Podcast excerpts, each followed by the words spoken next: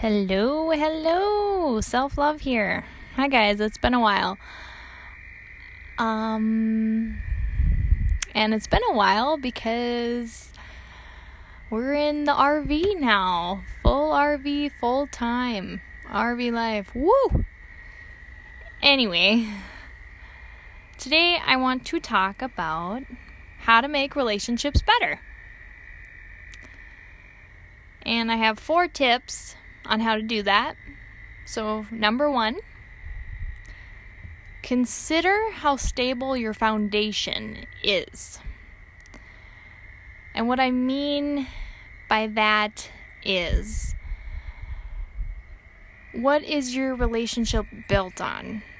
Are you guys just friends because you don't have anyone else to go to the mall with and you just want to hang out with someone? But then when someone better comes along, you're like, oh, nope, you were cool to hang out with, but actually I want to hang out with this person?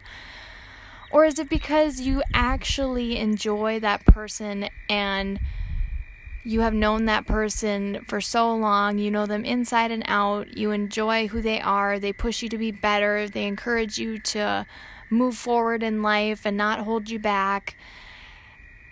And your foundation is solid. You guys are built on the rock. So can consider that when you are going through a rough time with your friendships or boyfriend and girlfriend or married or whatever.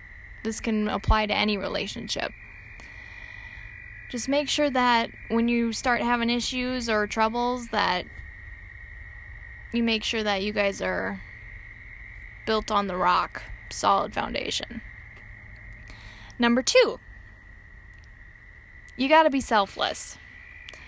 And I know that all of us as humans are going to fall short and fail sometimes and mess up and occasionally be a little selfish. But I think it comes down to who can I give more to? I want to give everything for you. I'm going to give everything for you. I'm going to keep giving. I'm going to love you as hard as I can. And if you put that mindset, well, you first, you first, you put that person ahead of you every time,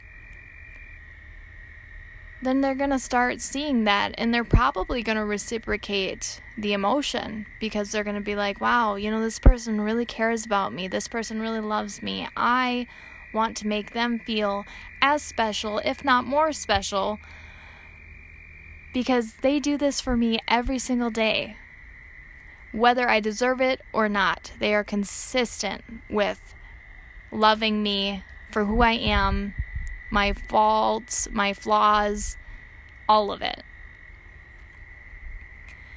Number three, communication. And I'm going to even go a step further. I'm going to say communication to understand. Because you can communicate with someone, let's just say I'm going to use my spouse because that's the person I talk to the most and the person I get into arguments the most with. So, you can talk about one thing and explain it to someone the way that you understand. But if you don't have common ground, if your spouse is like, I don't get what they are trying to say to me, I'm not following their train of thought, I don't understand what's going on, when you don't you aren't both on the same wavelength and communication something you say might completely get blown out of proportion by that other person just because they don't understand how you meant it they weren't understanding the point you were trying to make with what you said and maybe they took it personally and it wasn't meant to be this personal thing.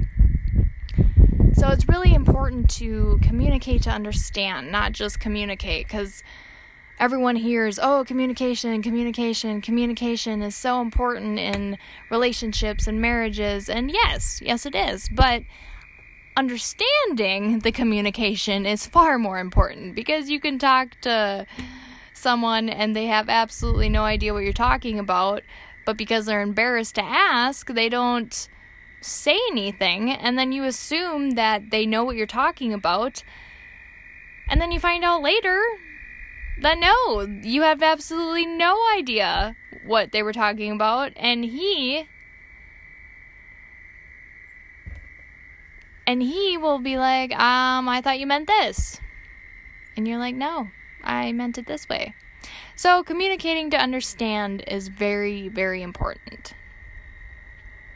Number four, connect with each other every day. And I feel like in the world of technology, this can be very, very difficult because, you know, your hobbies tend to be social media things now more than ever.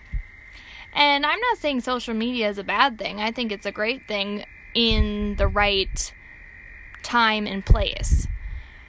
You have to make sure and take that priority and make sure that you are still connecting with those people in your life on a daily basis.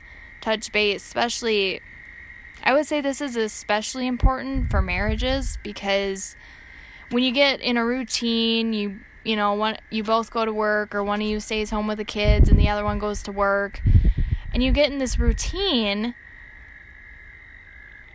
and you start to lose things to talk about because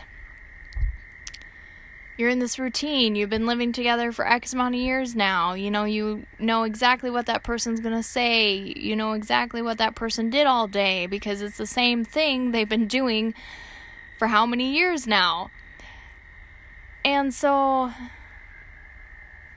not allowing that to be taken away, make sure that you have that connection, that one on one time with each other with no phones, no screens, no TV, no gaming systems, nothing to distract you, just to touch base and make sure that yep, we're all good here. And I want to make sure that my goals and dreams are still what you want because we're a team. We're not, you know, um, being two people who are living together and just going our own way, doing whatever the heck we want because that's really not going to work realistically. and you probably won't get anywhere in life too much because if one of I mean, you can use the example of if one of you's a spender and one of you's a saver, you're never going to outsave a spender. That's the reality. But if you guys get on the same wavelength and be like, hey, you know, we want to save money for the down payment on the house, or we want to save money for the boat, or the jet ski, or whatever it is, the camper, when you when you take that time to sit down with each other and to really go over those goals and the things you want out of this life together, then you can get it done. So, having that communication is super key. But then also, you remain close too. It's not even so. I mean, obviously, goals and dreams are good. But having that connection and that one on one time to make sure that you are still connected as a married couple is really important. Otherwise, you're going to end up, you know, falling apart. Not falling apart in like your end marriage is going to end because some people make it work. But you're just going to lose that intimacy if you don't take that time to connect not only one on one time, but also in the bedroom. Granted, I don't normally talk about bedroom stuff, but I do think that that's really important for marriage is you know having that connection in the bedroom for sure. And it keeps away the urge to want to look elsewhere for it. So that's my uh, four tips on how to make your relationships better. And I hope that helps. I hope that's something you guys can put in your own life. And if you got something out of this, like I say at every video, I hope you share it around. I hope you tell your friends about it. I hope that you get something out of it. And I really, truly appreciate you guys listening to me each week. It really does mean a lot to me, and I am so grateful and humbled that I have so many people that listen. And it just keeps keeps going up. So I am truly blessed and thankful for you guys. And I will talk to you guys in the next one. Have a good rest of your week.